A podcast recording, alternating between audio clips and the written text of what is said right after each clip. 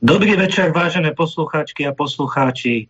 Po mesiaci sa znova vraciame s reláciou Anarchokapitalizmus s už pravidelným hosťom Martinom Urzom. Dobrý večer. A pri mikrofóne je Tomáš Račko. Ako iste viete, pán Urza je jeden z najvýznamnejších uh, anarchokapitalistov, ktorí pôsobia v Českej republike. Uh, jeho prácu alebo odkazy na literatúru, ktor, ktorú písal a jej skutočne veľa môžete nájsť napríklad na stránkach, ale aj vo videách Slobodného prístavu, kde je spolu so svojou kde spolu so svojou manželkou aktívne prispievajú k tejto tematike. Pán Lorza, uh, ako sa máte? Udialo sa niečo významné za ten mesiac? Mám se skvěle, těším se na, těším se na další relaci a významných věcí se stala celá řada. To záleží, jestli ve světě nebo u nás. Určitě byla zajímavá kauza okolo eh, potrestání politiků, separatistů katalánských, o tom jsme nedávno točili video. Potom, eh, co se týče na domácí scéně, tak eh, nemyslím teď úplně politickou, ale třeba ohledně svobody učení, ve které jsem aktivní, je to iniciativa zabývající se svobodou ve vzdělávání, tak pořádáme různé akce a tak, je toho, je toho celá řada. No, dobre teda. Um, pustíme sa teda rovno do témy. Ešte predtým, ako začneme, by som rád pripomenul, že táto relácia je kontaktná, takže nám môžete napísať buď na e-mail studiozavinač.slobodnyvysielac.sk alebo nám môžete napísať aj v rámci chatu, ktorý prebieha v rámci vysielania na twitch.tv lomeno Supernum TV, keďže vysielame cez radioslobodný vysielač, ale aj e, cez stránku twitch.tv. Takže čo sa týka témy, tak e, tento raz sme sa dohodli, že sa budeme venovať otázkam, ktoré sú pomerne časté, ale aj menej časté. E, ktoré často majú ľudia, keď sa dostanú uh, do kontaktu s filozofiou anarchokapitalizmu a so ďalšími spriaznenými filozofiami. A ja by som teda na to už aj rovno prešiel. Pripravil som si niekoľko otázok. Uh, neviem, či sa nám podarí všetky stihnúť, keďže predpokladám, že aj poslucháči budú posielať nejaké otázky, minimálne jednu určite dostaneme. Mám tu teraz práve jednu otázku priamo uh, od jedného člena našej komunity, ktorú veľmi chcel, aby som prečítal, takže uh, ja vám to teraz prečítam. Ako by sa v anarchokapitalizme riešila otázka detských práv? Aj v súčasnosti je rodič de facto diktátorom pre svoje deti, pokiaľ mu na to neprídu štátni úradníci. Rovnováha síl e, sa po 15. roku môže začať vyrovnávať, ale to nič nemení na tom, že tieto deti budú dovtedy bezbranné. Viem, že sa v jednej relácii spomínalo napríklad o samostatnenie dieťaťa ešte pred 18. rokom života, ak by sa vedelo uživiť. Problém je v tom, že deti zväčša neoplývajú vysokou pracovnou kvalifikáciou, a je pravdepodobné, že by sa stávali obeťami rôznych fóriem zneužívania zo strany dospelých, výmenou za financie a strechu nad hlavou. Toto vidím ako jeden z najväčších problémov anarchokapitalizmu, hoci uznávam, že veľká časť voľnotržných riešení a princípov, ktoré pán Urza spomínal, môžu fungovať. Aj v tomto by som však išiel cestou vyskúšať v praxi jednu vec a posunúť sa ďalej až vtedy, keď sa ukáže, že to funguje lepšie, ako keby tú danú vec mal na starosť štát máme veľa dôkazov, že socializmus nefunguje, no potrebujeme začať vo veľkom zhromažďovať dôkazy o tom, že kapitalismus funguje. No, tohle je naprosto skvělá otázka. Já jsem skutečně rád, že ji dotyčný položil a je to samozřejmě jedna z nejkomplikovanějších věcí, na které se, na které se mohl zeptat. A je obecně potřeba si v tomhle uvědomit, ono je třeba si to uvědomovat pořád, ale tady u této otázky víc než kde jinde, že vlastně Anarchokapitalismus neznamená popis nějaké ideální společnosti, která nemá žádné chyby a neděje se v ní nic špatně. Takhle to neprezentují ani anarchokapitalisté, neprezentuje to takhle nikdo vlastně, jenom je to takový stromen někdy používaný kritiky. A důležité je si uvědomovat, že v každé společnosti, ať už je řízená státem, nebo trhem, nebo jakkoliv jinak, se vždycky budou dít špatné věci a vždycky tam bude docházet k nějakým nepravostem a nikdy nebudeme schopni zařídit, aby nedocházelo k bezpráví, aby všichni slabí našli svoje zastání a tak dále. Což znamená, první celkem smutná věc této odpovědi je, že rozhodně v anarchokapitalismu nebude možné zajistit to, aby žádné dítě netrpělo, aby se na žádném dítě nedopouštěli bezpráví jak jeho rodiči, tak jiní lidé. Na druhou stranu je třeba taky říci, že nic takového nelze zajistit ani ve státě. Současné státy nemohou něco takového zajišťovat a dokonce se často bezpráví na dětech dopouští právě uh, ti státní úředníci. Dochází často k odebírání dětí právě ze strany ospodu, uh, často dochází k chybám a eh, velice často je i špatně nastaven vůbec, ten, vůbec celý ten systém. Uh, myslím tím to, že i když rodič se o své dítě stará a i když rodič svému dítěti poskytuje vzdělání a tak dále, tak uh, může být ospodem odebráno například v případě, že ten způsob, jak se rodič rozhodne své dítě vzdělávat, neodpovídá představám ministerstva. Těch důvodů k odebrání může být celá řada. Navíc stát s odebranými dětmi ne, eh, nezachází tak nějak moc ideálně eh, a dětské domovy zdaleka nejsou moc dobrým místem pro vývoj dětí. Takže my jsme si tady nastavili ve společnosti něco, co, řekněme, nám dává spíše iluzi toho, že o všechny děti, které budou mít problém, bude nějakým způsobem postaráno, ale něco takového je vážně spíš iluze, než že by to tak doopravdy bylo. Pokud se dostaneme v té otázce dál, tedy k tomu, jak by něco takového mohlo fungovat, tak velice podobně. Eh, akorát, že ty orgány, které jsou momentálně státní, by mohly fungovat na bázi dobrovolnosti. Což znamená, že dneska máme nějaký ospod, který uh, nějak funguje, uh, bere děti z rodin, kde úředníkům přijde, že by neměli zůstávat a umistuje do různých domovů a tak dále. Oproti tomu v anarchokapitalismu by mohly existovat soukromé organizace, Eh, které by byly provozovány dobrovolníky a lidmi, kterým na těch dětech záleží a záleží jim na jejich osudech. A tyto organizace by mohly vykonávat uh, činnost podobnou, respektive jejich smysl by byl velice podobný. Zrovna děti jsou skupina, na kterou, řekněme, financování pomoci dětem je relativně snadné získat, protože lidé jsou obecně hodně otevření tomu, aby ze svých prostředků pomáhali dětem, které mají problém, které se nedokáží nějakým způsobem mm, bránit proti mm, zlovůli ze strany rodičů, příbuzných nebo nějakých jiných lidí. E, ten výrazný rozdíl je v tom, že tady by taková organizace skutečně nesla zodpovědnost za své činy Což znamená, že pokud by skutečně odebrali dítě někomu, kdo ho jenom chtěl třeba jinak vzdělávat a nic mu nedělal, tak by něco takového bylo posuzováno normálně jako únos toho dítěte.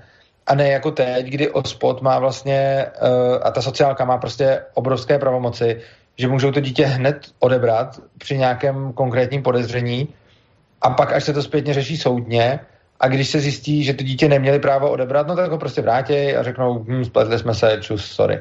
A něco takového znamená obrovský zásah e, do života toho dítěte, do života jeho rodičů. Znamená to e, trauma, které si sebou to dítě může nést, protože e, tyhle ty zabavování těch dětí probíhají dost drsně. No a když se potom zjistí, že něco takového bylo provedeno omylem a že se to stalo prostě jen tak, že to prostě špatně vyhodnotili, no tak se to dítě vrátí a zodpovědnost nenese vlastně nikdo v anarchokapitalistické společnosti by ten, kdo do té rodiny takto zasáhne, potom nesl plnou zodpovědnost a víceméně by se nijak odlišoval od nějakých únosců Což znamená, že by potom uh, si tito lidé museli dávat do opravdu dobrý pozor na to, jestli neodebírají dítě někomu, kdo se o něj dobře stará a jestli to není nějaké slepé následování zákonů. Takže rozhodně o takové děti by i, na, i ve volnotržní společnosti bylo postaráno jenom ty organizace, by vypadaly asi trochu jinak a nesly by e, zodpovědnost za svoje činy na rozdíl od těch státních, které jsou proti tomuto chráněné, což je špatně. Samozřejmě i na tomto trhu by e, byla konkurence ve smyslu, nebyl by jeden orgán, který by něco takového dělal, ale každý, kdo by se cítil, že má v tomto v této oblasti čím přispět, tak by mohl přijít se svojí iniciativou a lidé by si potom vybrali, čí iniciativu chtějí finančně i jinak podporovat a podle toho by se i vybíralo, že ti, kdo by dělali hodně chyb a jejich práce by nebyla dobrá, tak by si lidi sami mohli rozhodnout, že je podporovat nechtějí. No a nakonec bych ještě rád zmínil to, co už jste naťukl i v té otázce. Eh, na dnešním systému je strašně špatně to, že rodiče mají na své dítě vlastně právo a že tady funguje, když to dítě se rozhodne, že s těma rodičema být nechce, a tohle to nemusí být jenom případ, že to dítě si někde najde práci. Ono to, o čem jsme mluvili, a samozřejmě ty děti jsou méně kvalifikovaní, což znamená, že nalezení práce je pro ně těžší. Na druhou stranu je to pro ně těžké i proto, že jim stát klade překážky, což znamená, že dneska, když vám není 15, tak jste nezaměstnatelný a dítě, které má hrozné podmínky doma, a i by ho třeba někdo zaměstnal a i by se na sebe mohlo vydělat, tak tohle to udělat nemůže, protože stát mu jednak brání v tom, aby se nechal zaměstnat a jednak mu brání v tom, aby odešlo. Ale i kdyby to neznamenalo práci a to dítě by chtělo odejít někam jinam a existoval by někdo jiný, kdo se o něj je ochoten postarat, což by mohl být i někdo z rodiny a tak dále, tak v takovémhle případě dneska tady jsou prostě platí nějaké zákony, které v podstatě říkají, že ten rodič má na to dítě právo a pokud zrovna sociálka neuznala, že ten rodič není vhodný rodič, tak v takovém případě ho ta policie potom bude vracet domů, když se bude snažit uh, to místo domova změnit a bude bránit ostatním, aby se, aby se toho dítěte ujali a tomu dítěti, aby si našlo jinou životní cestu. Což samozřejmě neznamená, a v anarchokapitalismu by tohle to nebylo. V anarchokapitalismu by samozřejmě ty děti mohly mít svá práva, o které by si řekli. Samozřejmě já nemůžu predikovat, jak přesně by ten trh vypadal, ale pokud bychom vycházeli z toho, že v tomto případě by bylo jednáno v souladu s principem neagrese tak, a vlastnickými právy, tak eh, v takovém případě by těm dětem nikdo neměl bránit uh, hledat štěstí někde jinde. Takže tohle je důležité zmínit a ono to samozřejmě neznamená, že v anarchokapitalismu by každé dítě prostě utíkalo od rodičů. Je třeba si uvědomit, že i ve státním řízení, i v anarchokapitalistickém řízení většina rodičů vychovává své děti nějakým, nějakým způsobem láskyplně a není nutné tohle řešit. Ale když se bavíme o těch opravdu extrémních případech, což znamená, kde už jako normální rodina nefungovala a kde už všechno selhalo, což je strašně špatně, no tak v takovýchhle případech už je dle mého názoru lepší, aby tomu, dítě, aby tomu dítěti nebyly brány prostředky, pokud shledá, že je to doma tak hrozné, že chce jít jinam a že třeba chce i začít pracovat, aby se uživilo a tak dále, nebo chce jít do nějakých podmínek, které mohou vypadat na první pohled horší, tak pokud je ta rodina v tak špatném stavu, že to dítě jí chce opustit, no tak v tom případě si myslím, že by tomu dítěti nemělo být bráněno, protože rodiče kteří eh, se ke svému dítěti chovají tak, že to dítě samo je chce opustit a odejít, tak si myslím, že svoji rodičovskou úlohu příliš dobře asi nezvládli a v té rodině nebylo něco v pořádku. Dobre, ešte by som e, chcel na chvíľu ostať o tejto otázky. Vy ste spomínali v jednej vete prácu a deti. Ja ako keď som si sledoval tak literatúru, tak som si všimol, že e, anarchokapitalisti majú rôzny názor práve na túto tému, a takže tu neexistuje konsenzus o tom, že či by deti či by im malo byť umožnené pracovať v anarchokapitalistickej spoločnosti, alebo či by im to malo byť umožnené? Upřímně řečeno, já si nejsem úplně jist, jak by, jestli by, že v tomhle tom by nepanoval konsenzus. Já asi, já znám spousty anarchokapitalistů, asi stovky, možná víc, a nevím o žádném, který by tvrdil, že by dětem nemělo být umožněno pracovat. Samozřejmě všichni anarchokapitalisté se shodnou na tom, že by děti neměly být nuceny pracovat. Jo? To, s tím asi souhlasí každý. Hmm. jako každý anarchokapitalista vzhledem k principu neagrese a k tomu, že uznáváme sebevlastnictví, tak asi žádný by nesouhlasil s tím, aby dítě bylo nuceno pracovat. To určitě ne. Ale myslím, že snad všichni anarchokapitalisti se shodnou i na tom, že dítěti má být umožněno pracovat, respektive ne, má být umožněno, jako že mu někdo má sehnat tu práci, ale nemá mu být bráněno pracovat, pokud samo chce. Tohle a nevím o tom, anebo ani nevím, jako jednak nikoho neznám, kdo by tvrdil, že by eh, dítěti mělo být bráněno, aby, aby pracovalo. A jednak si ani nevím představit přesně z čeho, eh, z jaké části, řekněme, anarchokapitalistické filozofie nebo myšlenky nebo principu neagrese by něco takového mělo plynout, protože pokud to dítě chce dobrovolně pracovat a nikdo ho k tomu nenutí a někdo to dítě chce dobrovolně zaměstnat a nikdo ho k tomu nenutí, tak potom nevidím žádný důvod, proč by tato transakce neměla proběhnout. Jo. To je jako když bude dítě, který mu je prostě 12-13 chtít někde dělat na brigádě a někdo bude ochoten to dítě zaměstnat, tak tam ani si neumím představit, z jakého důvodu by něco takového mělo být zakázáno. Samozřejmě dnes to zakazuje zákon, ale to je podle mě špatně. Dobre, ďakujem. Ako sa pozeráte potom na tú etickú stránku? Viete, predsa len eh, v dnešnej dobe existuje ten argument, že deti ešte nie sú dospelí jedinci a nevedia vyhodnocovať eh, realitu a chápať veci v takých súvislostiach ako dospelí jedinci. Čiže e, naskytá sa tu otázka, či by e, v tej práci neboli diskriminovaní. Nemyslím teraz, že by boli nútení, ale na úkor e, dospelých jedincov by im trebárs mohla byť platená menšia mzda alebo niečo podobné, keďže ten kontrakt by asi nebol písaný pre deti nejakým jednoduchým jazykom.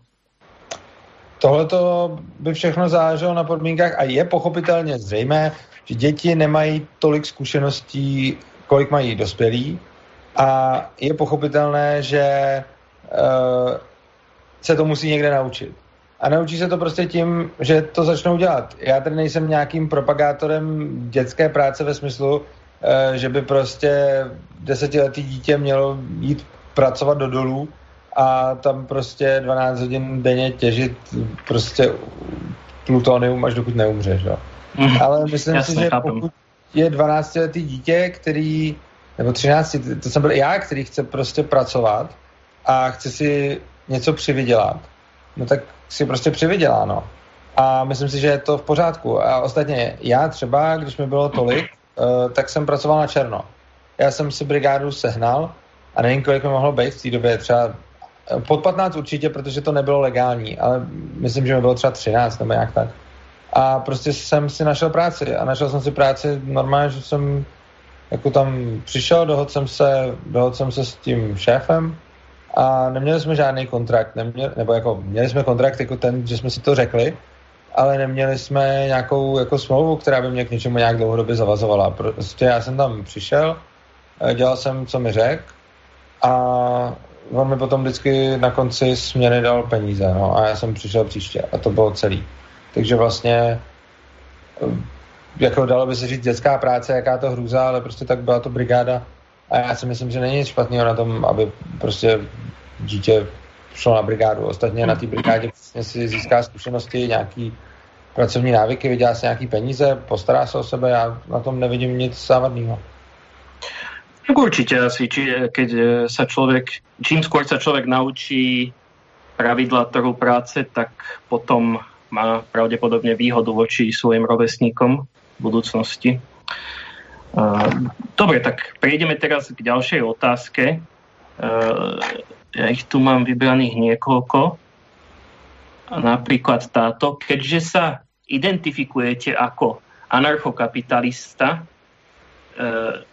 Zastávate sa určitého systému pravidel, zákonov, alebo nie? Ak áno, ako argumentujete voči výhradám kritikom, že sa stratí stabilita, nebude poriadok a nastane chaos? Uh, jo. To je zajímavý dotaz a je potřeba rozlišovat mezi mm, pravidly a mezi nějakými smluvními mm, vztahy, kterými si lidé upravují prostě svůj život a mezi, uh, mezi státními zákony. Což znamená, že já jsem já nejsem zastáncem státních zákonů. Nejsem zastáncem toho, aby tady byla centrální autorita, která by určovala, co a jak má být a nutila k tomu lidi násilím. Nejsem zastáncem toho, aby politik, ať už demokraticky zvolený nebo nějaký absolutistický vládce, to je úplně jedno, nejsem zastánce toho, aby takový politik mohl rozhodovat o tom, jak budou lidi žít své životy, a to včetně lidí, kteří nikomu neubližují, nikoho neohrožují. Nejsem zastánce toho, aby politik mohl rozhodovat, jak si mám žít svůj život, když uh, tím nikomu nic nedělám. Oproti tomu, jako anarchokapitalista a vlastně jako každý anarchokapitalista, nejsem zastáncem společnosti bez jakýchkoliv pravidel. Já si jenom nemyslím, že ty pravidla by měla být nějakým způsobem centrálně vytvářená a centrálně vymáhaná. Uh, samozřejmě nějaká pravidla jsou třeba a lidé musí žít podle nějakých, podle nějakých pravidel, protože jinak by něco takového nebylo možné. A pravidla vznikají naprosto všude. My se můžeme podívat na oblasti lidských životů, které nejsou řízeny státem a kde pravidla stejně vznikají. Já nevím, když vezmu jenom příklad, eh, byl jsem mnoho let programátor, vlastně jsem pořád programátor a když programujete, tak existuje spousta pravidel, jakým způsobem věci děláte, jakým způsobem máte věci dělat. A ty pravidla rozhodně žádným způsobem neurčuje stát. Nebo když to vezmu méně abstraktně, protože jako řekněme nějaký best practices programování jsou něco jiného, ale tak třeba vezmeme si firmu, tak uh, jakákoliv firma v jakémkoliv oboru, když tam přijdu jako zaměstnanec, no tak přicházím někam, kam jsem vstoupil dobrovolně, tam platí nějaká pravidla a já jsem se dobrovolně zavázal tato pravidla dodržovat. Což znamená, uh, není to život bez pravidel, není to, že bych si mohl dělat kdykoliv cokoliv, co chci. Je to o tom, že by mi nikdo neměl vnucovat pravidla proti mojí vůli uh, a že dokud já na nikoho neútočím, tak si můžu dělat, co chci. V momentě, kdy já na někoho uh, iniciuju násilí, uh, vyvinu agresi a je celkem jedno jak, jestli někoho prostě okradu, nebo zabiju, nebo prostě si budu chtít zabrat jeho pozemek, nebo nějakým způsobem se nevím, uh, obohatit tím, že poruším jeho vlastnická práva, tak v takovém případě on se mi může bránit, případně tuto obranu na někoho delegovat, ať už na někoho dobrovolného, nebo někoho, komu se to zaplatí. A dokud já se vůči nikomu takhle neprovinuju, tak by mi nikdo neměl vnucovat žádná pravidla, uh, s výjimkou pravidel, které já, teda, s výjimkou pravidel, které já přijmu sám, čili ty mi nikdo nevnucuje. Může to být tak, že uzavřu kontrakt, což znamená, že vstoupím do firmy, kde je prostě 100 pravidel a může to být tak, že je tam 100 pravidel, mně se 10 z nich nelíbí, 90 z nich se mi líbí, ale celkově mi to za to stojí, protože mě třeba slušně platí a mám tam uh, dobrou práci, která mě baví. No v takovém případě se řídím i deseti pravidly, které se mi nelíbí, ale prostě mi to za to celkem stálo. To, co by se nemělo dít, je, že někam přijdu a aniž jsem s čímkoliv souhlasil, ani jsem se s kýmkoliv dohod, tak mě někdo začne jen tak nutit k tomu, abych žil podle toho, jak on si to představuje. Tohle je něco, co anarchokapitalisté odmítají.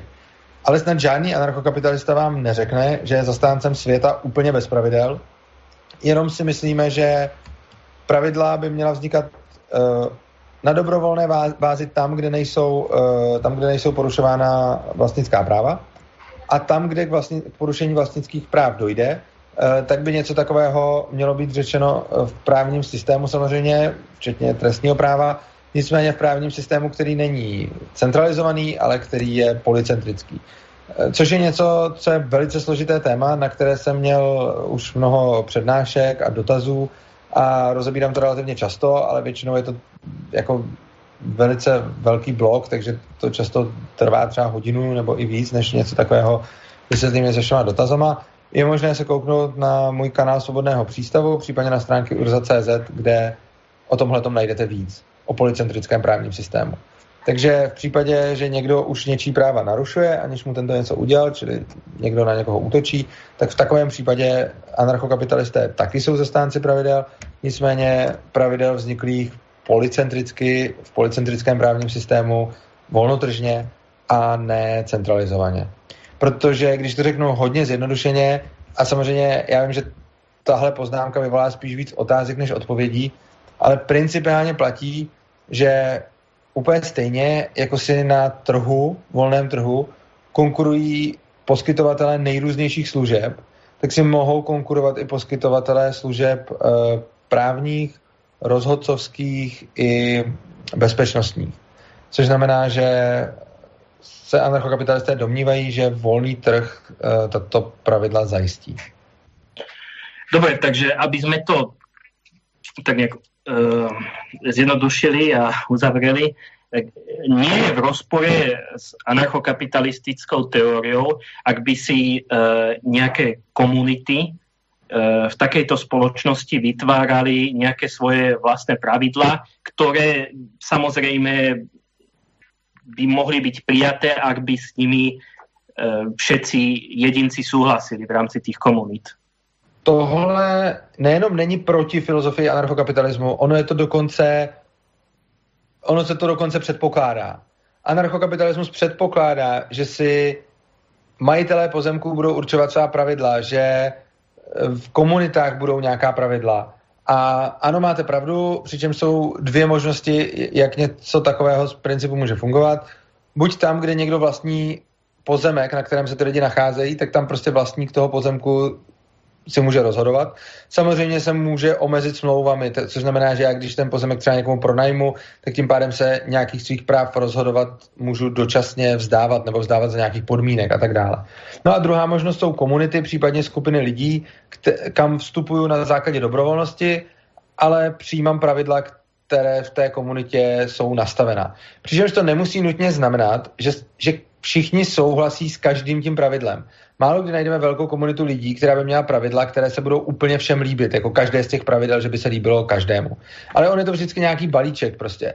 Je, je to o tom, že já, já vstupuji do nějaké komunity, případně do nějaké firmy nebo prostě někam, kde chci fungovat, tam platí nějaká pravidla a já si ne, nevybírám, jako že 50 z nich budu jako porušovat a 100 z nich budu dodržovat a 25 z nich budu porušovat a dodržovat podle toho, jak se mi líbí, nebo za nějakých dalších podmínek. Ne.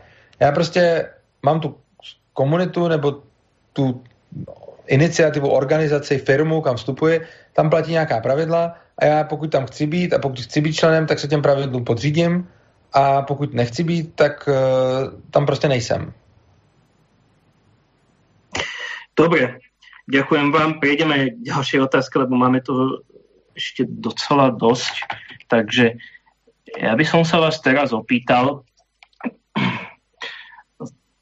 toto som tak spozoroval u kritikov anarchokapitalizmu. E, je to častý argument, že či vôbec je pojem vlastníctvo pozemku v anarchokapitalistickej spoločnosti e, niečo, čo je reálne dosiahnutelné. Nejde skôr o okupáciu pozemku, pretože vám nikto nezaručí zo zákona ani, no, proste neexistuje žiadna štátna entita, ktorá vám to nezaručí, že ten pozemok vlastníte, ak vám niekto váš pozemok zaberie, ak sa tam momentálně třeba nenachádzate.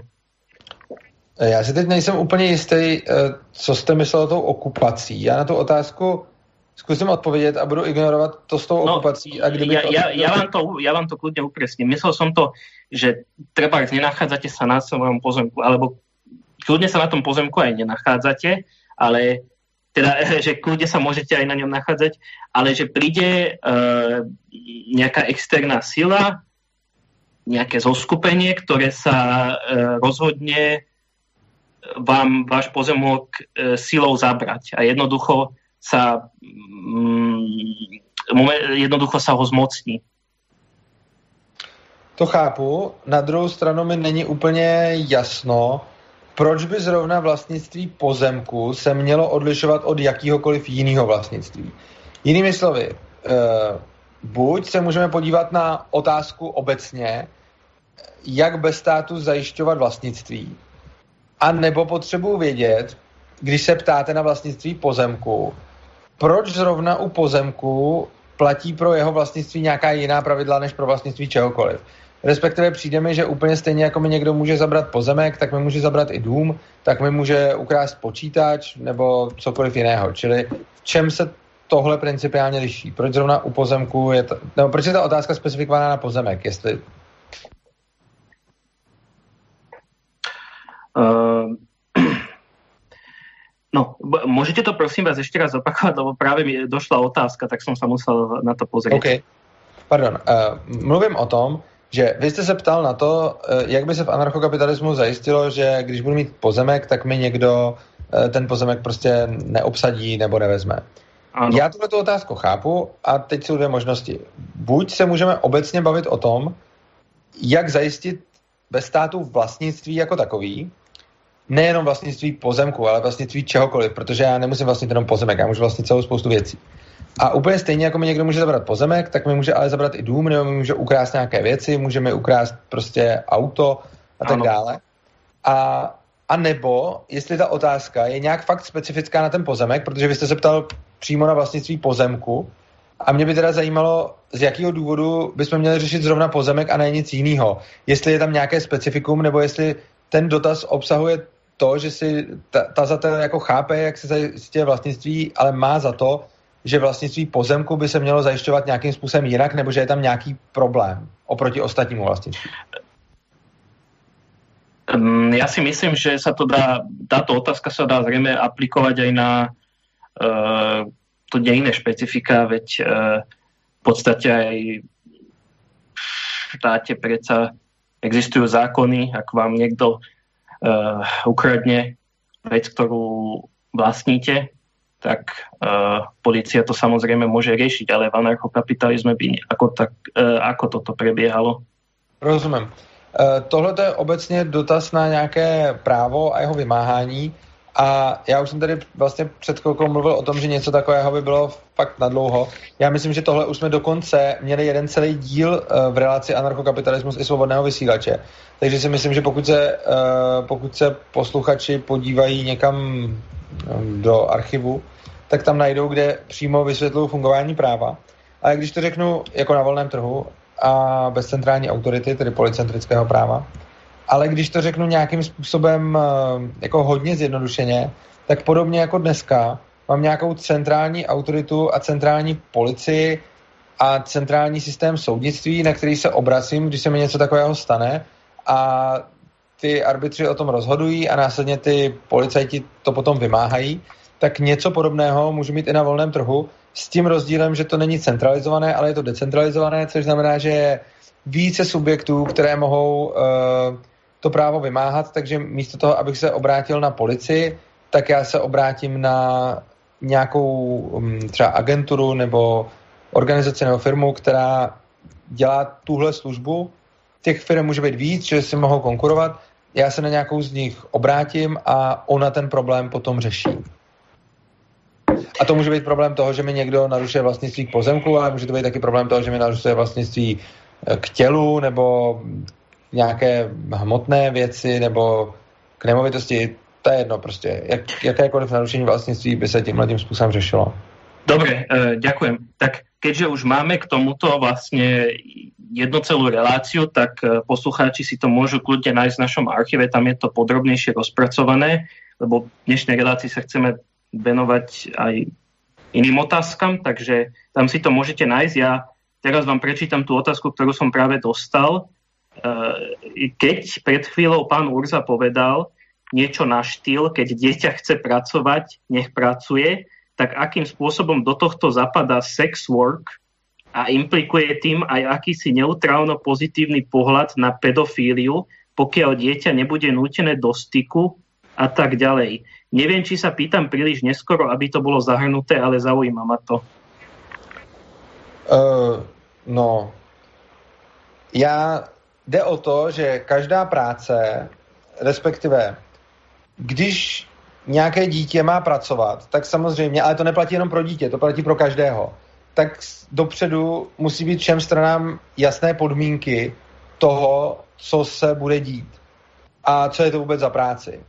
A pokud mám malé dítě, které něco takového zjevně nechápe a chápat nemůže, tak dost dobře nemůže uzavřít uh, legitimní smlouvu, ve které by se zavázalo poskytovat sexuální služby, pokud nemá jako tušení, o co se jedná. Což znamená, že když budu mít pedofila, který nějakým způsobem naláká malý dítě do toho, že mu slíbí poskytnutí sexuálních služeb, tak je tam problém, že tahle ta dohoda pravděpodobně nebude konsenzuální z toho důvodu, že to dítě uh, nebude rozumět tomu, o jaké služby se vlastně jedná. A samozřejmě potom závisí na věku toho dítěte a na jeho celkové vyspělosti a dozrálosti, přičemž dneska to máme tak, že živit se sexem může prostě člověk od 18 a moc se neřeší jeho reálná, jeho reálná vyspělost. V některých státech je to od 21 a tak dále. Uh, to, co já si, já si myslím, že tohle to není správné, nemyslím si, že je správné dát prostě jednu hranici, že všichni lidi v 18 letech už jsou schopni živit se sexem a všichni lidé pod 18, když jim ještě bylo 17, tak, tak toho schopni nebyli. Myslím si, že tohle to nezávisí na konkrétním věku, ale na tom, jestli si ten jedinec eh, nějakým způsobem uvědomuje, co dělá a eh, vlastně do jakých, eh, do jakých transakcí vstupuje. Což znamená, že může být spousta jako mladších lidí, kteří jsou schopni něco takového vyhodnotit. A samozřejmě mohou být lidé, kteří to, kteří potřebují jako mnohem nějaký starší věk na to, aby, aby něco takového mohli, mohli vyhodnotit. Samozřejmě je potom je jedna věc, eh, jakým způsobem se na tohle dá nahlížet z hlediska vlastnických práv a potom samozřejmě jak by konkrétní rozhodci v konkrétních případech eh, jak by konkrétní rozhodci v konkrétních případech rozhodovali, což je potom samozřejmě otázka nějakého důkazního břemene a je to otázka toho, jakým způsobem by vůbec probíhal takovýhle, eh, jakým způsobem by vůbec probíhal takovýhle kontrakt a z jakého důvodu by toto dítě chtělo dělat a tak dále a tak dále. Čili celá ta problematika je rozsáhlá a stejně jako nelze jednoznačně odpovědět na to, uh, jako nejde dát obecný jako návod na to, kdy je v pořádku v rámci sebeobrany jako zastřelit pachatele. Nelze říct nějakým způsobem něco, nějaký pravidlo, který by se pak dalo slepě aplikovat na každý případ a, a dalo by se prostě říct jako jo, tady to bylo v pořádku a tady ne. Nemůžeme popsat něco jako pokud stál pachatel do vzdálenosti tolika metrů a měl takovou zbraň a říkal takové věci a něco a tak dále, tak v takovém případě lze vytáhnout pistoli a třeba ho zastřelit a pokud stál dál, tak, tak to nelze. Něco takového nedokážeme a nedokážeme to udělat ani v případě mm, nějakých sexuálních služeb a nějakého věku. Osobně si myslím, že celkově věková hranice pro poskytování sexuálních služeb, ať už je nastavená jakkoliv, je podle mě špatně. A to z důvodu, že někteří lidi jsou schopni něco takovéto rozhodnutí udělat dřív a některé rozhodnutí, některý lidé potřebují na takové rozhodnutí více času, což znamená, že ať bude určená jakákoliv konkrétní věková hranice pro poskytování sexuálních služeb, tak si myslím, že je to špatně, protože to bude v mnohých případech uh, prostě nevyhovující a bude to v mnohých případech uh, dávat nesmyslné výsledky. Ostatně i teď uh, v rámci zákona o ochranu dětí před sexem se děje to, že máte dva 14-leté lidi, kteří spolu spějí, ono je to v pořádku podle zákona, potom jednomu z nich je 15, eh, ten se náhle začne dopouštět zneužívání a může za to být odsouzen, tuším v České republice na 2 až 8 let vězení, což je dost hrozný. A potom ten druhý oslaví narozeniny a už je to zase v pohodě. A to spolu můžou spát, ale nemůžou se přitom natáčet a ne, vlastně natáčet se přitom můžou, nemůžu se na to potom koukat. To je, to je vlastně zajímavé, že když někdo, komu je v České republice 15 až 17 let, tak může masturbovat a natáčet se u toho na kameru, ale neměl by se na to koukat. Jo? Takže tohle, tohle je fakt podivný a ty věkové hranice dávají dost nesmyslné výsledky. A myslím si, že to, kdy je někdo sexuálně, anebo i pracovně, nebo jakkoliv jinak dospělej, nelze říct paušálně. To je prostě něco, co záleží případ od případu. Dobre, ďakujeme. Tak e, dúfam, že to poslucháčovi ujasnilo túto problematiku. Uh, teraz sa posunieme k ďalšej otázke. Uh, myslíte si, že koncept väzení, pracovných táborov, gulagov by sa vyskytol v anarchokapitalistickej spoločnosti? Ak áno, ako by sa jedinec mohol dostať uh, do takéhoto zariadenia? Mohlo by to byť len dobrovoľné, alebo by podľa vás existovaly aj iné koncepty? Jako já osobně jako na tohle to nedokážu úplně odpovědět, protože si ne, jako já prostě nevím, jakým způsobem by trh zacházel s podobnýma lidma. Pokud jde o můj osobní názor, tak já jsem odpůrcem konceptu vězení, protože mi nedává příliš valného smyslu. A přijde mi, že tenhle způsob uh, trestání není moc vhodný, protože ono to ničemu moc, uh, ono to ničemu moc nepomůže. Někdo někoho poškodí, tak v takovém případě by se mělo pracovat na tom, aby ten útočník tu oběť nějakým způsobem odškodnil a to, co by mělo být primární, by bylo uh, zájmy toho, kdo byl poškozený, aby nějakým způsobem uh, došlo k nápravě. Áno, to, to práve to je, k tomu smeruje úplne aj tá ďalšia otázka, že to som ale zameral trošku užšie, ale asi sa to dá uplatniť na viacero vecí, že platenie daní, nájomné, vlastnenie tovaru, ktorý bol vyrobený na súkromnom pozemku a patrí to majiteľovi, že ako sa pozeráte, počkajte, nie, to není tá otázka, uh, aký, bo, aký by bol správny spôsob platenia dlhov v anarchokapitalistickej spoločnosti, ak by to bolo potrebné. Eh, možno limitují k využívaniu poistenia, splatenie prácov alebo dočasné zastavenie poskytovania služieb. Závisí zrejme od ceny služby, ale nič, čo by sa vynúcovalo silou, prípadne iné spôsoby. Já si myslím, že něco takového by mohlo být uh, v té smlouvě. Já jenom dopovím tu předchozí myšlenku a pak, pak na tohle to navážu. Jasně. Uh, chtěl jsem říct, že vězení obecně mi nepřijde moc rozumný, protože uh, to, že je ten pachatel ve vězení oběť nijak neočkodňuje, uh, že by to mělo na toho pachatele nějaký zázračný jako ozdravující efekt, to se taky říct moc nedá, vzhledem k tomu, jak moc uh, funguje recidiva a podobně, jako jak, jak moc lidi, kteří jednou začnou páchat trestnou činností, páchají potom i nadále. A ještě navíc uh, to celé platí společnost jako lidí, kteří s tím principiálně s tou konkrétní trestnou činností neměli ani společného. Takže mi přijde neúplně rozumné mít systém, eh, ve kterém vlastně na to, že někdo udělá na to, že se jeden vůči druhému proviní, potom doplatí vlastně úplně všichni, kteří musí platit jeho uvěznění, přičemž to, přičemž přijde mi, že se v naší společnosti příliš mnoho dbá na to, jak potrestat vyníka, než na to, jak očkodnit oběť. A oni tyhle ty dvě věci se dají samozřejmě spojit jako v jedno. Ono lze potrestat vyníka tím, že musí očkodnit oběť, ale což znamená, že ho lze potrestat majetkově, případně, že mm, by musel něco pro tu oběť vydělat nebo tak podobně, což mi dává mnohem lepší smysl, než to, aby ho zavřeli do vězení, kde vlastně eh, kde vlastně eh, na to doplácí ještě všichni ostatní. Co se týče splácení dluhů, tak si myslím, že něco takového může být uh, ošetřeno rovnou přímo v té dlužní smlouvě. Prostě dohoda mezi dlužníkem a věřitelem. Což znamená, že já si od někoho půjčím peníze a rovnou v té smlouvě se nějakým způsobem budu zavazovat a řešit, co se stane, když ty peníze nevrátím nebo je nevrátím včas.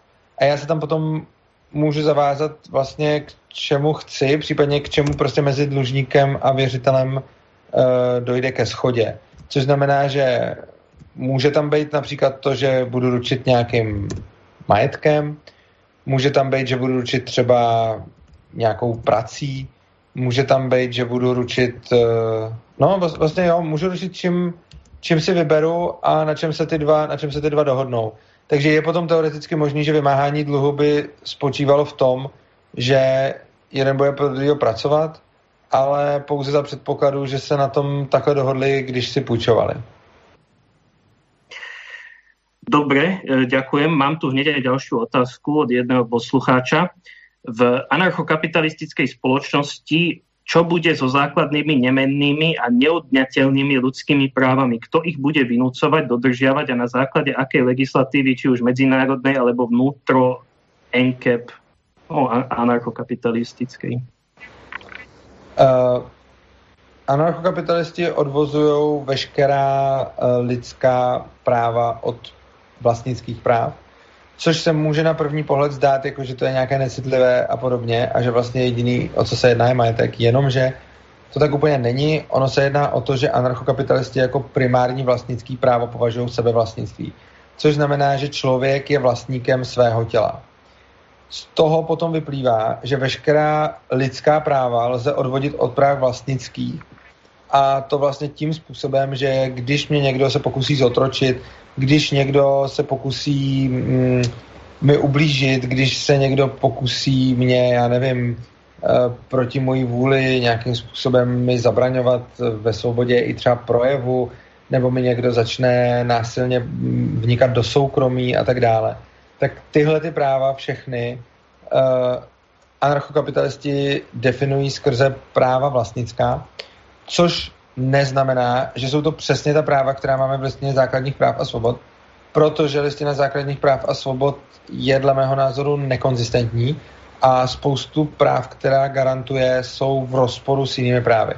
Já jsem na tohleto téma měl celou přednášku, můžete to zase najít v kanále Svobodného přístavu, kde vlastně vysvětluju, proč listinu základních práv a svobod uh, považuji za nekonzistentní dokument. Nicméně vlastnická práva konzistentní jsou a všechna smysluplná lidská práva z nich jde odhodit. Pokud ovšem uh, za vlastnická práva bereme to, co berou anarchokapitalisté, což znamená, že tím úplně nejzákladnějším vlastnickým právem je sebevlastnictví, tedy to, že jsem vlastníkem svého těla. A z toho se potom odvozuje spousta, spousta lidských práv, jako třeba právo na život, uh, nebo právo na to, aby mi nikdo neubližoval, právo na to, aby mi nikdo nebránil ve zdravotní, jako na mě provádět uh, s mým souhlasem, aby mi někdo pomohl, když jsem nemocný, čili jako nějaký medic, takhle asi se teď zakoktal. Myslím něm prostě zdravot, právo na zdravotní ošetření a tak dále, což samozřejmě neznamená, že má někdo povinnost mě ošetřovat, ale znamená to, že nikdo nesmí bránit tomu, abych byl ošetřen a tak dále. Takže eh, anarchokapitalisté odvozují lidská práva od práv vlastnických, ale to od vlastnických práv definovaných anarchokapitalisty a ne vlastnických práv, která můžeme vidět v současném zákonníku. Koho by zajímaly detaily, tak na tohleto zrovna mám několik přednášek, třeba přednášku o principu neagrese a podobně, kde tyhle ty věci docela podrobně vysvětluju. Dobre, ďakujem. Eh, prejdeme k ďalšej otázke. Eh, toto, je, toto sa skôr týka samotnej filozofie anarchokapitalizmu. Eh, môj, ako môj osobne dojem je ten, že väčšina anarchokapitalistov sa nestanú privrženci tejto filozofie tak, ako sa ostatní uh, tak ako sa ostatní tradiční anarchisti dostanú k tým svojim. Nechcem hovoriť, že sú proti antihierarchii. Uh, dostali ste sa anarchokapitalizmu od tradičných princípov anarchizmu, teda že ste narazili najskôr na filozofiu anarchizmu a potom ste prešli až na anarchokapitalizmus. Ako by mohol tradičný anarchista zdôvodniť svoje sympatie ku kapitalizmu? Ale tu, e, túto otázku to nie je odo mňa. Ja som to práve videl e, na jednom anarchokapitalistickom fóre a tu a si myslím, že e, človek, ktorý položil toto otázku, e, zrejme vychádza z toho, že anarchisti e, berú kapitalizmus ako systém, v ktorom existuje hierarchia a anarchisti sú vyslovene proti nějaké společenské hierarchii. No, anarchismus jako takový má celou spoustu škol. E, těch škol je celá řada a myslím, že jsme o nich mluvili i v minulém díle tohohle pořadu, takže to tady nebudu moc opakovat. Každopádně uh, anarchisté, jako anarchokapitalisté nejsou proti hierarchii z následujícího důvodu. Anarchokapitalisté nechtějí nutit nikoho k násilím proti jeho vůli, aby nedělal něco, k čemu se dobrovolně rozhodl. Což znamená, že my jsme proti násilné hierarchii, což znamená, že když někdo lidem vnutí hierarchii ve smyslu třeba stát prostě. Já se sem narodím a rovnou jsem v nějaké hierarchii a je tady, jsou tady nějaké silové složky, které mě nutí tu hierarchii respektovat, tak v takovém případě tohle je špatně a to odsuzují i anarchokapitalisté, i ostatní anarchisté. Oproti tomu anarchokapitalisté souhlasí s dobrovolnou hierarchií. A to čistě z toho důvodu, že když někdo do té hierarchie vstoupí dobrovolně a chce být v hierarchii, někdo, a, a spousta lidí takových je, spousta lidí chtějí být zaměstnanci a nechtějí vést vlastní firmu. Uh, já třeba uh, nejradši pracuju sám na sebe, ale rozhodně bych nechtěl nikoho zaměstnávat. A mě, mám zkušenosti jak s prací sám na sebe, tak s prací, že jsem vlastně vedl firmu, tak s prací, že jsem pracoval pro někoho. A musím říct, že já osobně preferuju, jako nejradši preferuju pracovat sám na sebe, ale radši jsem zaměstnanec než zaměstnavatel. Ku příkladu já. Ale každý tohle to bude mít nějak jinak. Nicméně spousta lidí bude mít ty preference různé. Někdo je nejradši zaměstnanec, někdo je nejradši zaměstnavatel, někdo nejraději pracuje sám na sebe. V každém případě, eh, když se najde člověk, který je nejradši zaměstnanec a jiný člověk, který je nejradši zaměstnavatel, tak je naprosto přirozený, že vytvoří hierarchii. Anarchokapitalisti jsou proti tomu, abychom těm lidem ve vytváření hierarchie bránili. A některé anarchistické školy v podstatě říkají, že hierarchie je v každém případě špatně a že když se dva lidi dobrovolně dohodnou na tom, že jeden bude pracovat pro druhého, anebo že prostě vytvoří dobrovolnou hierarchii, že bude x lidí, kteří se prostě nějakým způsobem takhle dohodnou, že to je jako špatně a že by to měli bránit. Jenomže pokud si ti jedinci dobrovolně zvolili, že chtějí hierarchii, no tak jakým způsobem jim v tom potom bránit jinak než násilně? Ono, když jim to budeme říkat, že to dělají špatně, no tak na nás budou kašlat. No tak v tom případě potom musíme ale násilím zasahovat do vazeb nějakých jiných lidí. Což znamená, že anarchokapitalisté nejsou antihierarchičtí, anarchokapitalisté jsou pouze proti násilné hierarchii a dobrovolnou hierarchii tolerují. Takže od odporování e, násilné hierarchii se s ostatníma anarchistama shodneme, ale v tom, čem se neschodneme, je, že některé anarchistické školy odmítají i dobrovolnou hierarchii, zatímco anarchokapitalisté říkají, že když je to dobrovolné, tak je to v pořádku. A já osobně bych k tomu dodal, že si myslím, že není úplně, jako oni, stejně jako oni mi řeknou, že když nejsem proti jakékoliv hierarchii, tak nejsem anarchista tak mně naopak přijde, že není konzistentní anarchismus odmítáním dobrovolné hierarchie, protože pokud nějací lidi dobrovolně vytvoří hierarchii, tak já přece jako anarchista bych se neměl do něčeho takového míchat a neměl bych jim v tom žádným způsobem bránit a měl bych je nechat, ať tu hierarchii mají. Teď přece já nejsem jejich vládce, abych rozhodoval, jestli smějí nebo nesmějí mít hierarchii. A pokud někdo se sám rozhodne, že chce být nějakým způsobem v nějakých lidských, v nějakých oblastech svého života nějakým způsobem někomu podřízen, no tak pokud je to dobrovolné, tak je to přece, tak je to přece jeho věc. A já si nemyslím, že anarchista by měl něčemu takovému bránit, protože si myslím právě, že anarchista by měl vyznávat svobodu každého člověka, rozhodnout si o svém životě a to i tím způsobem, který je tomu anarchistovi nepříjemný. Jinak, abych odpověděl na tu otázku, jak se dostávají lidé k anarchokapitalismu, existují dva způsoby, víc, nebo tak existuje samozřejmě celá řada způsobů, ale jsou taky dva hlavní způsoby. Anarchokapitalismus se skládá jednak z myšlenky toho anarchismu jako takového odmítání státu a jednak z myšlenky toho kapitalismu, což je typicky rakouská ekonomická škola. No a to vlastně znamená, že buď najdeme člověka, který je, řekněme, takový klasický pravičák, konzervativec, rozumí ekonomii a je zastáncem státu, a takový člověk časem dojde k tomu, že stát není nezbytný a že tady, že by bylo lépe ve státu, tak takový člověk se může stát anarchokapitalistou, takže byl vlastně napřed kapitalistou a pak se stal anarchistou. No a naopak eh, to může být podobně, že někdo je anarchistou a odmítá i hierarchii a odmítá všechno a odmítá i kapitalismus a nakonec uh, se třeba seznámí s rakouskou ekonomickou školou, zjistí, že dává smysl a z ekonomického hlediska nakonec uh, přijme i ten kapitalismus. Přičemž tady musím hrozně často říct, tady musím hrozně, eh, tady musím zmínit, že hrozně často se děje, že kapitalismus bývá mnohými anarchistickými školami odsuzován zejména proto, že oni popisují kapitalismem něco jiného než my anarchokapitalisté. Jinými slovy, kdyby anarchokapitalista pod kapitalismem vnímal, pod tím slovem, vnímal to tež, co pod tím slovem vnímají, vnímá mnoho kritiků kapitalismu, tak by ani ten anarchokapitalista nebyl kapitalistou z jejich definice a z jejich pohledu. A zase naopak, kdyby spousta anarchistů z těch levicových anarchistických škol nebo socialistických anarchistů vidělo pod slovem kapitalismus to, co pod tím slovem vidí anarchokapitalisté, tak jsem přesvědčen, že by kapitalisty byli také.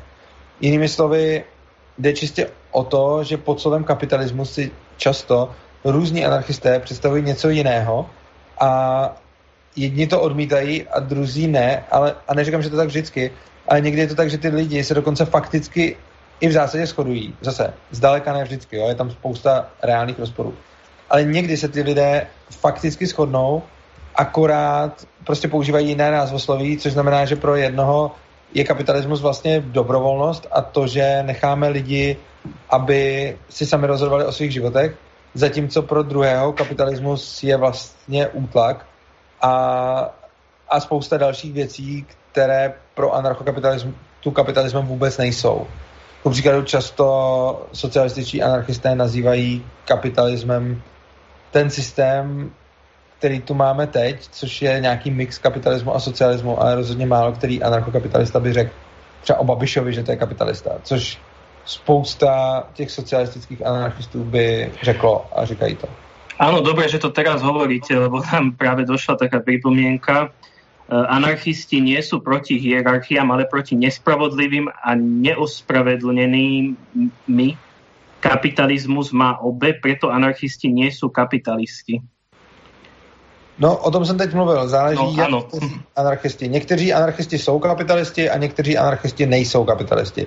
Je pravda, že většina uh, anarchistů kapitalisté nejsou, ale rozhodně na základě toho nelze říct, že anarchisti nejsou kapitalisti. Uh, to je jako prostě říct, že já nevím, Češi nejsou černoši. No, někteří Češi jsou černoši, většina jich nejsou černoši. Tak prostě většina anarchistů nejsou kapitalisti, no a někteří jsou.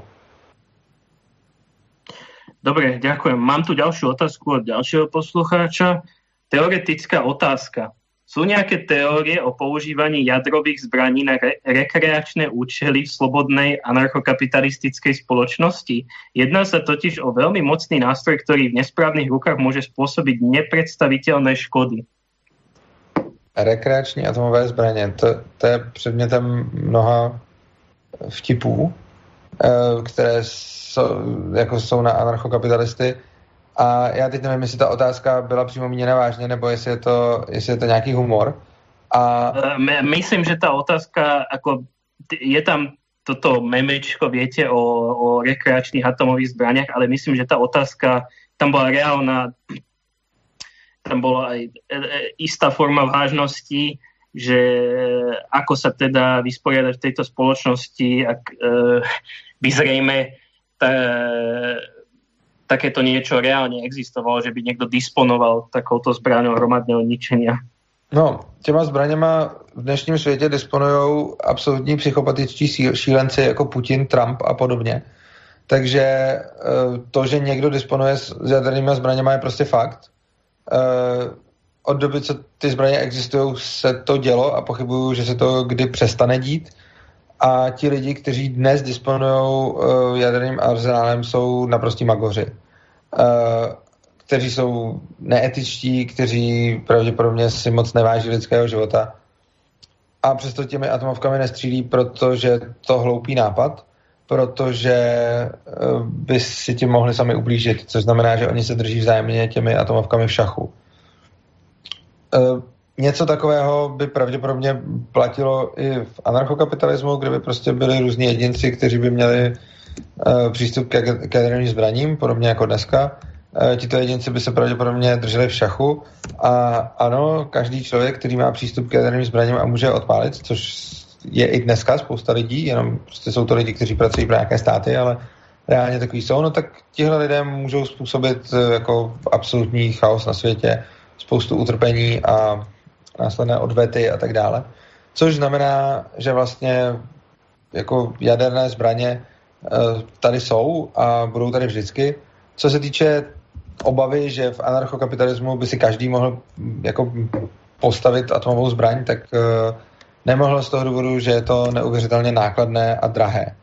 Uh, myslím si, že vůbec udělat nějakou atomovou, jako nějakou jadernou hlavici je jedna věc, pak je potřeba to umístit do nějaké rakety, tu raketu je třeba nějakým způsobem odpálit, eh, je třeba ji nějakým způsobem navést a tak dále, což všechno není jednoduché a je k tomu potřeba obrovská spousta zdrojů, což už samo o sobě drtivou většinu lidí na Zemi vylučuje z toho, aby něco takového mohli mít, protože postavit si prostě vlastní jako raketové silo a odpalovat atomovky a vyrobit si ty atomovky, to je prostě mimo reálné finanční možnosti prostě skoro každého.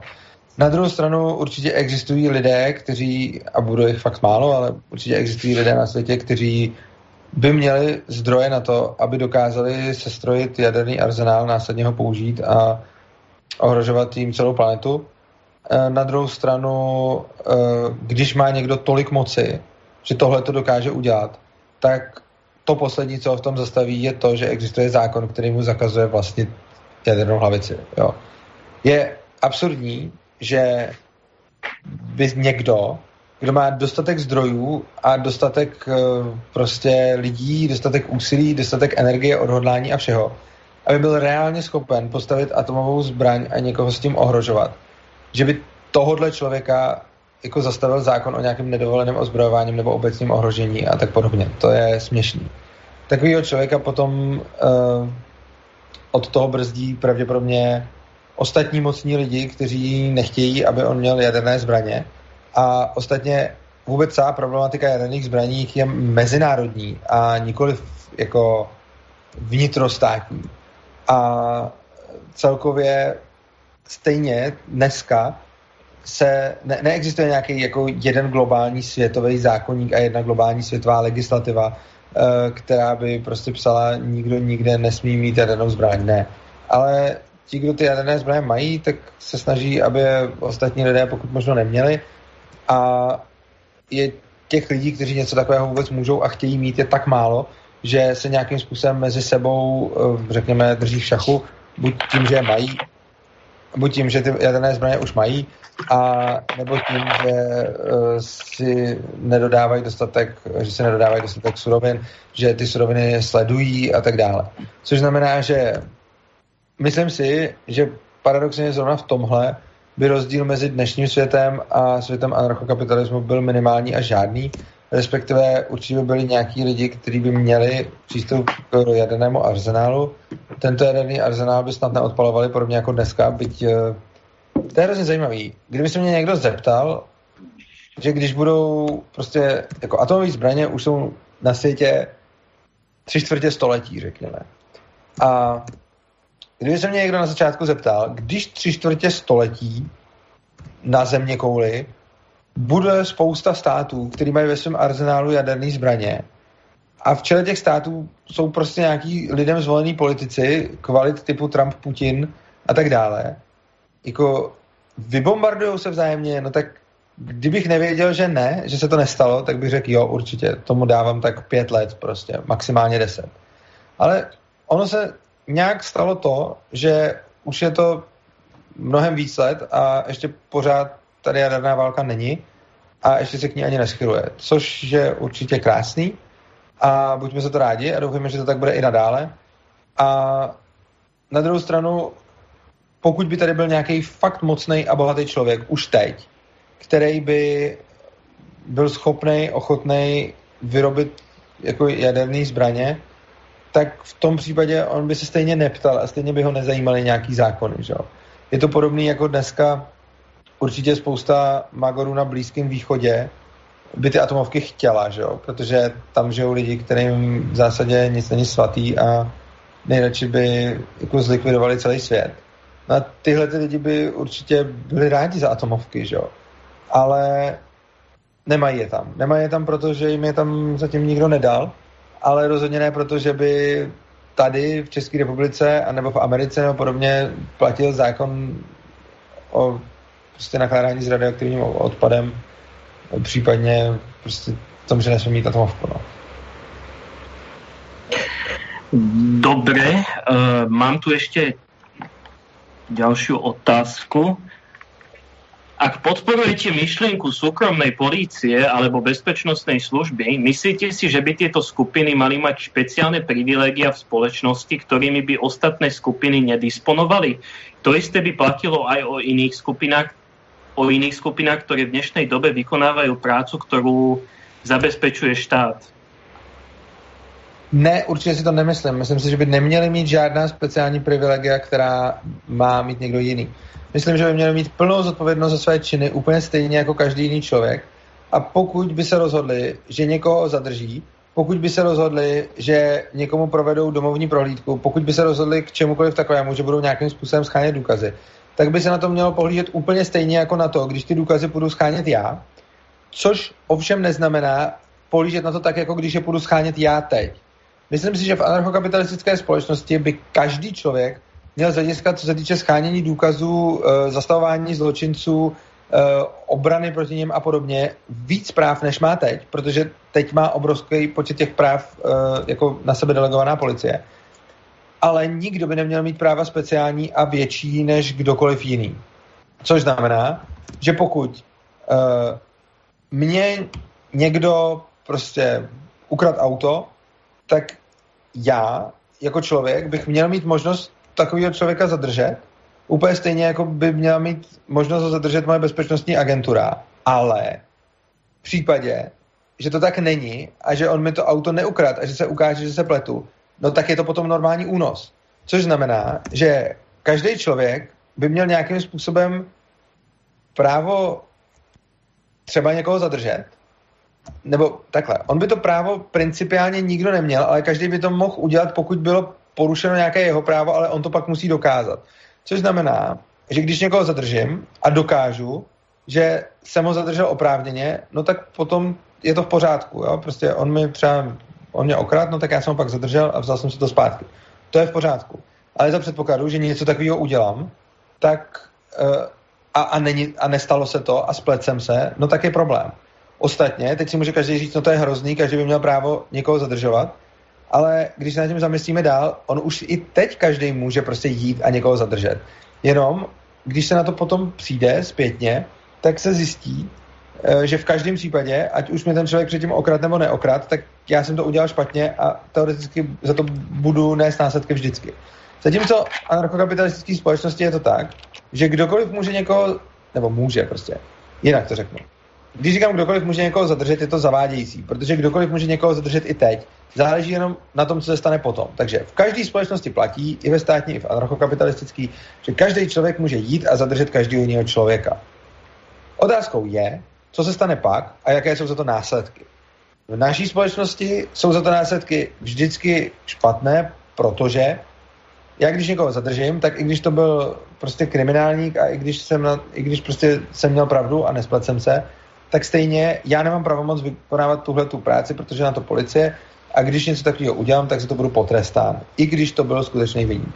V anarchokapitalismu tohle to funguje jinak a s vlastnickýma právama by to fungovalo tak, že já jako normální člověk můžu jít a někoho zadržet, úplně stejně jako teď, a potom, pokud se ukáže, že já jsem se splet, no tak mám problém úplně stejně jako dneska. Ale pokud se ukáže, že já jsem to udělal dobře, což znamená, já jsem si vlastně chytil vlastního zloděje a napravil jsem a udělal jsem jako za dost spravedlnosti, no tak potom je to v pořádku. Dobre, ďakujem. E, máme tu zase ďalšiu otázku od poslucháča. Mňa by ako človeka, ktorý sa považuje za anarchokapitalistu, zaujímalo, čo je podľa pána Urzu najlepšia cesta na jeho šírenie.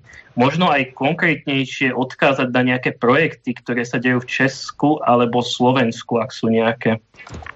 No, tak začnu tím, že odkážu na svoje projekty. Uh, máme projekt Svobodný přístav, který můžete podporovat. Uh, můžete se podívat na stránku opristavu.urza.cz. Obecně na doméně urza.cz uh, píšu o svých projektech, kterých se účastním.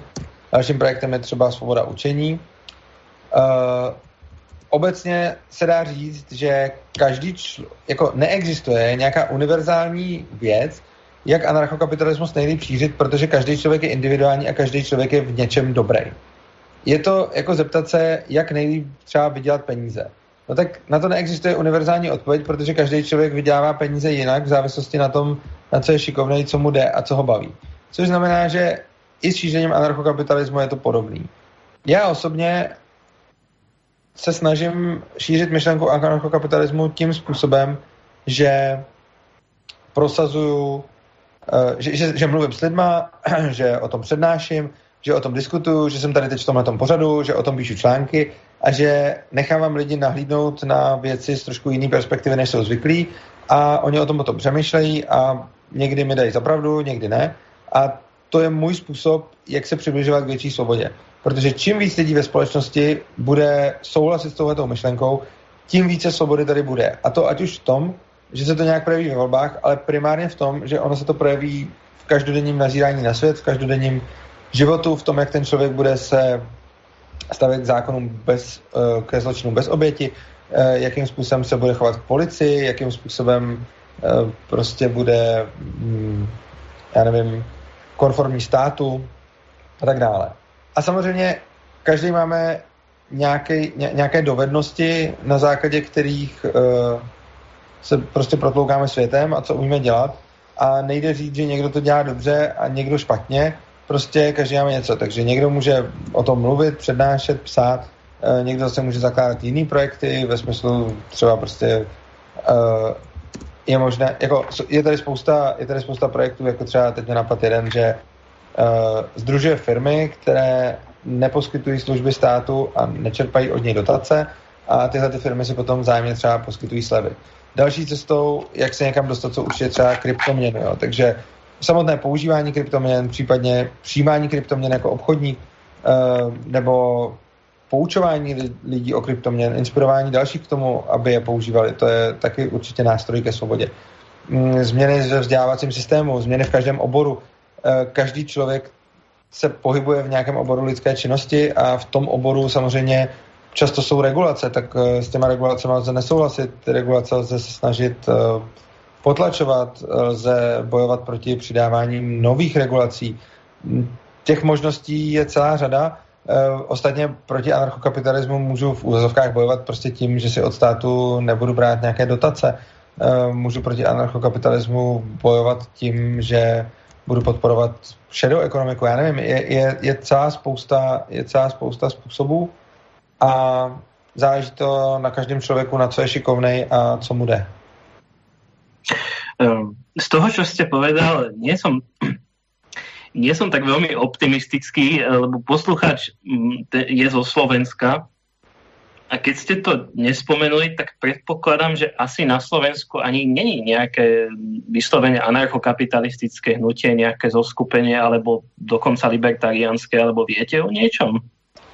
No, no to je, to je těžký. Vím, na Slovensku je paralelní polis, a ve slovenské bratislavské paralelní polis jsou nějací anarchokapitalisté. Což neznamená, že ta celá organizace se profiluje jako anarchokapitalistická. Ale rozhodně tvoří nějakou paralelní strukturu ke státu, což je pěkný. Jinak uh, existuje i nějaká slovenská verze svobody učení, pokud, pokud se nepletu. A uh, teď mě, jo, určitě Students for Liberty nějakým způsobem na, na Slovensku operují. Každopádně je pravda, že v České republice je anarchokapitalismus a vůbec libertariánství strašně moc jako rozjeté a máme jednu na počet lidí jednu z nejaktivnějších jako vůbec komunit asi, asi z celého světa. Rozhodně patříme mezi jako e, země, ve které tohle prožívá asi největší boom, protože tady máme, se nám jako povedlo, že tady máme spoustu schopných lidí, kteří tomu dávají hodně a ty myšlenky propagují, propagují je šikovně, což znamená, že dá se říct, že v České republice je těch organizací skutečně hodně a lze si tady vybírat a jich tady pravděpodobně víc než na Slovensku. Stejně tak uh, vůbec anarchokapitalismus a libertariánství je v České republice i mezi veřejností daleko známější než, uh, než v jiných zemích samozřejmě je to země od země, ale když třeba mám nějaký styk s německými libertariány nebo, nebo tak, tak musím říct, že tady si v České republice vedeme skutečně skvěle. Tak to som rád, že, že tam že máte taký silný tábor a, no, a na Slovensku podľa toho, čo hovoríte, máme ešte veľa práce s tím, aby jsme vůbec uh, se nějak zakorenili. Ale tam určitě, jako na Slovensku je, jako výhoda mezi Čech, Čechy a Slováky je ta, eh, že vzájemně rozumíme svýmu jazyku a tahle ta bariéra tam není. Což znamená, že v podstatě ono šíření myšlenek z Čech na Slovensko a naopak eh, je vlastně velice snadné. A já beru český a slovenský tábor vlastně jako jeden. Eh, vy jste se na to vlastně zeptal, že jste v té otázce odlišil Čechy a Slováky, tak jsem takhle odpověděl. Ale pro mě vlastně čeští a slovenští libertariáni jako patří tak nějak k sobě. My třeba i na s manželkou máme momentálně eh, Ludwig von Mises Institut, kde máme web, na kterém vydáváme články a tam normálně vydáváme i, i články slovenských autorů, jo. takže prostě eh, v tomhle bych řekl, že v tomhle bych řekl, že jsme hodně jako pořád jedna, řekněme jedna skupina a myslím si, že ty kořeny prorůstají jako mezi Čechy a Slováky, protože spousta Slováků se nějakým způsobem angažuje tady a spousta Čechů zase na Slovensku. Ano, určitě je na městě to spájať alebo hovoriť o jednej komunite, len na Slovensku tá komunita sa tak nejak um, neprejavuje ako v Česku. By som teda uh, nie, uh, nie je vidieť, že by bola uh, tá slovenská časť príliš súčasťou tej veľkej komunity, tak by som to skôr sformuloval, ale to sa možno časom zmení, no.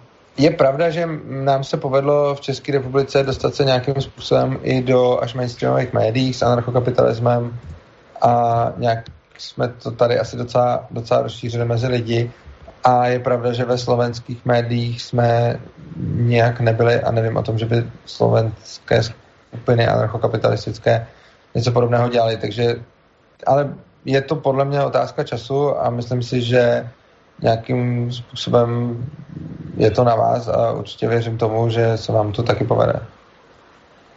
No, budeme se snažit, ďakujem. Uh, tak ještě tu máme jednu otázku, tu položím, nevím, či stihneme ďalšie, ale tak toto je trošku dlhšie.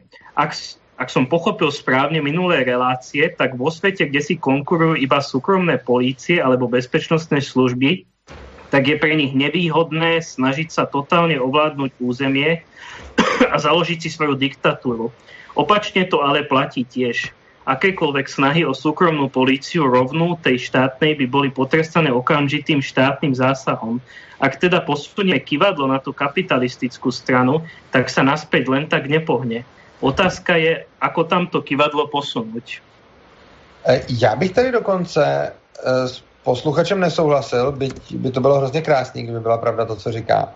On říká, že je nevýhodný pro uh, nějakou soukromou firmu se snažit ovládnout to daný území. Já s ním v tomhle úplně nesouhlasím. Ono to pro tu firmu určitě by výhodné bylo ovládnout to území. A určitě by bylo pro ní fajn se o to snažit. A rozhodně bych nevycházel z toho, že je pro anarchokapitalistické firmy nevýhodné ovládat to území. Ono to pro ně výhodné určitě je. Akorát, že tím, jak si konkurují, tak si v tom vzájemně brání. Což znamená, že každá z těch firm by sice ráda určitě uh, získávala větší a větší podíl v tom biznese, ale brání v tom konkurence. A v tomhle tom nebudou bezpečnostní firmy jiný než jakýkoliv jiný firmy, takže úplně stejně jako anarchokapitalistická bezpečnostní agentura tak jí konkuruje jiná bezpečnostní agentura, aby nezískala celý trh, tak je to stejný jako tady máme prostě, já nevím, třeba obchody s potravinami a oni si navzájem konkurují, nebo tady máme poskytovatele nejrůznějších služeb, eh, jakýchkoliv prostě komerčních služeb a, oni, a každý z nich se snaží získat co největší podíl na trhu, ale protože se o to snaží všichni, tak si v tom vzájemně brání, protože si ten podíl na trhu přebírají. No a stejně tak si myslím, že, je to, eh, že by to fungovalo v anarchokapitalismu s nějakýma bezpečnostními agenturama. Každá z nich by se určitě snažila ovládnout uh, co největší podíl na trhu a určitě by to bylo i pro ní výhodný, ale tím, že všichni jsou v téhle pozici a budou se o to snažit všichni, tak uh, si v tom budou potom efektivně bránit. A co se týče toho dotazu, jakým způsobem to dostat naspět, jako na tu, řekněme, kapitalistickou stranu, tedy jakým způsobem zařídit to, aby policii mohla konkurovat soukromá policie, no to je podle mě zatím uh, nedosažitelné. Uh, myslím si, že je potřeba, nemyslím si, že by šlo stát zrušit ze dne na den a nemyslím si, že by šlo zrušit stát tak, že začneme tím, že, bude, že budeme konkurovat policii. Myslím si, že je důležitý ten stát napřed zmenšovat, respektive zastavit jeho rozpínání a začít omezovat jeho zasahování do lidských životů. Myslím si, že je potřeba jít na to postupně, že je potřeba rušit nějaké úplně zbytečné deregulace napřed, že je potřeba uh, oddělit školství od státu, že je potřeba osamostatnit celý vzdělávací systém. Tyhle věci je zapotřebí podle mě udělat napřed a až potom se můžeme dál bavit o jiných věcech, eh, jako třeba konkurence policii. Jo. Čili myslím si, že policentrické právo by byl jeden až z posledních kroků obrovského a dlouhého procesu, který by pravděpodobně trval generace a jehož výsledkem by potom bylo, řekněme, nějaké osamostatnění, osamostatnění těch lidí. No. Áno, o tom by práve mohla byť e, budúca relácia, kde by sme mali aj viacero hostí, ale tak uvidíme ešte, ako sa to vyvinie. Každopádne ja už nemám ďalšie otázky, pán Urza, ak by ste ešte chceli niečo na záver relácie dodať, čo by ste chceli, tak máte priestor kľudne. Já vám moc děkuji za pozornost a doufám, že příště budete poslouchat znovu. A chtěl bych vás všechny poprosit, pokud vám záleží na tom, co se kolem vás děje, pokud vás, vám záleží na tom, abyste byli svobodní, tak to vemte do vlastních rukou a začněte něco dělat. Žádná snaha není marná a nic není dost málo. To, že napíšete článek, to, že někomu něco vysvětlíte, to, že budete s někým promluvit, to, že přesvědčíte vašeho kamaráda, to, že vysvětlíte výhody volnotržní společnosti komukoliv ve vaší rodině, to všechno se počítá. To, že natočíte video a dáte ho na internet, není třeba, abyste to dělali zrovna dobře, není třeba, abyste byli skvělí řečníci, není třeba, abyste měli profesionální vybavení. Prostě to neváhejte udělat, klidně se natočte telefonem. Pokud chcete napsat článek do toho, pokud chcete napsat status na sociálních sítích, který dává hlavu a patu, tak směli do toho. A dělejte to pořád a kdykoliv uvidíte nějaký státní útlak, tak se prostě proti němu ozvěte a poukazujte na něj. Čím víc lidí na to bude poukazovat, tím lépe. A pokud se vám osobně nic takového dělat nechce, ať už proto, že na to nemáte čas, nebo protože se prostě nechcete potýkat s lidmi, kteří samozřejmě tohle to má za následek, to, že vám začnou lidi nadávat a někdy, že vám budou i třeba vyhrožovat a podobně, takže ne, samozřejmě, když asi napíšete jeden článek, tak vám nikdo nebude vyhrožovat. Každopádně, pokud to změníte v nějakou soustavnou dlouhodobou činnost, tak se s něčím takovým můžete setkat. Já jsem se s tím rozhodně setkal. Tak pokud prostě něčemu takovému nechcete být vystaveni, no tak můžete podpořit ty, kteří něco takového už dělají. Vyberte si mezi lidmi, kteří kolem vás jsou, toho, kdo to podle vás dělá nejsmysluplněji a zkuste mu pomoct. Můžete mu pomáhat inkognito, nemusíte být vůbec vystaveni lidem, nemusíte být vůbec vystaveni žádným hejtům ani, ani něčemu takovému a můžete pomáhat všemi možnými způsoby. Prostě se ho zeptejte, co potřebuje a můžete to pro něj udělat.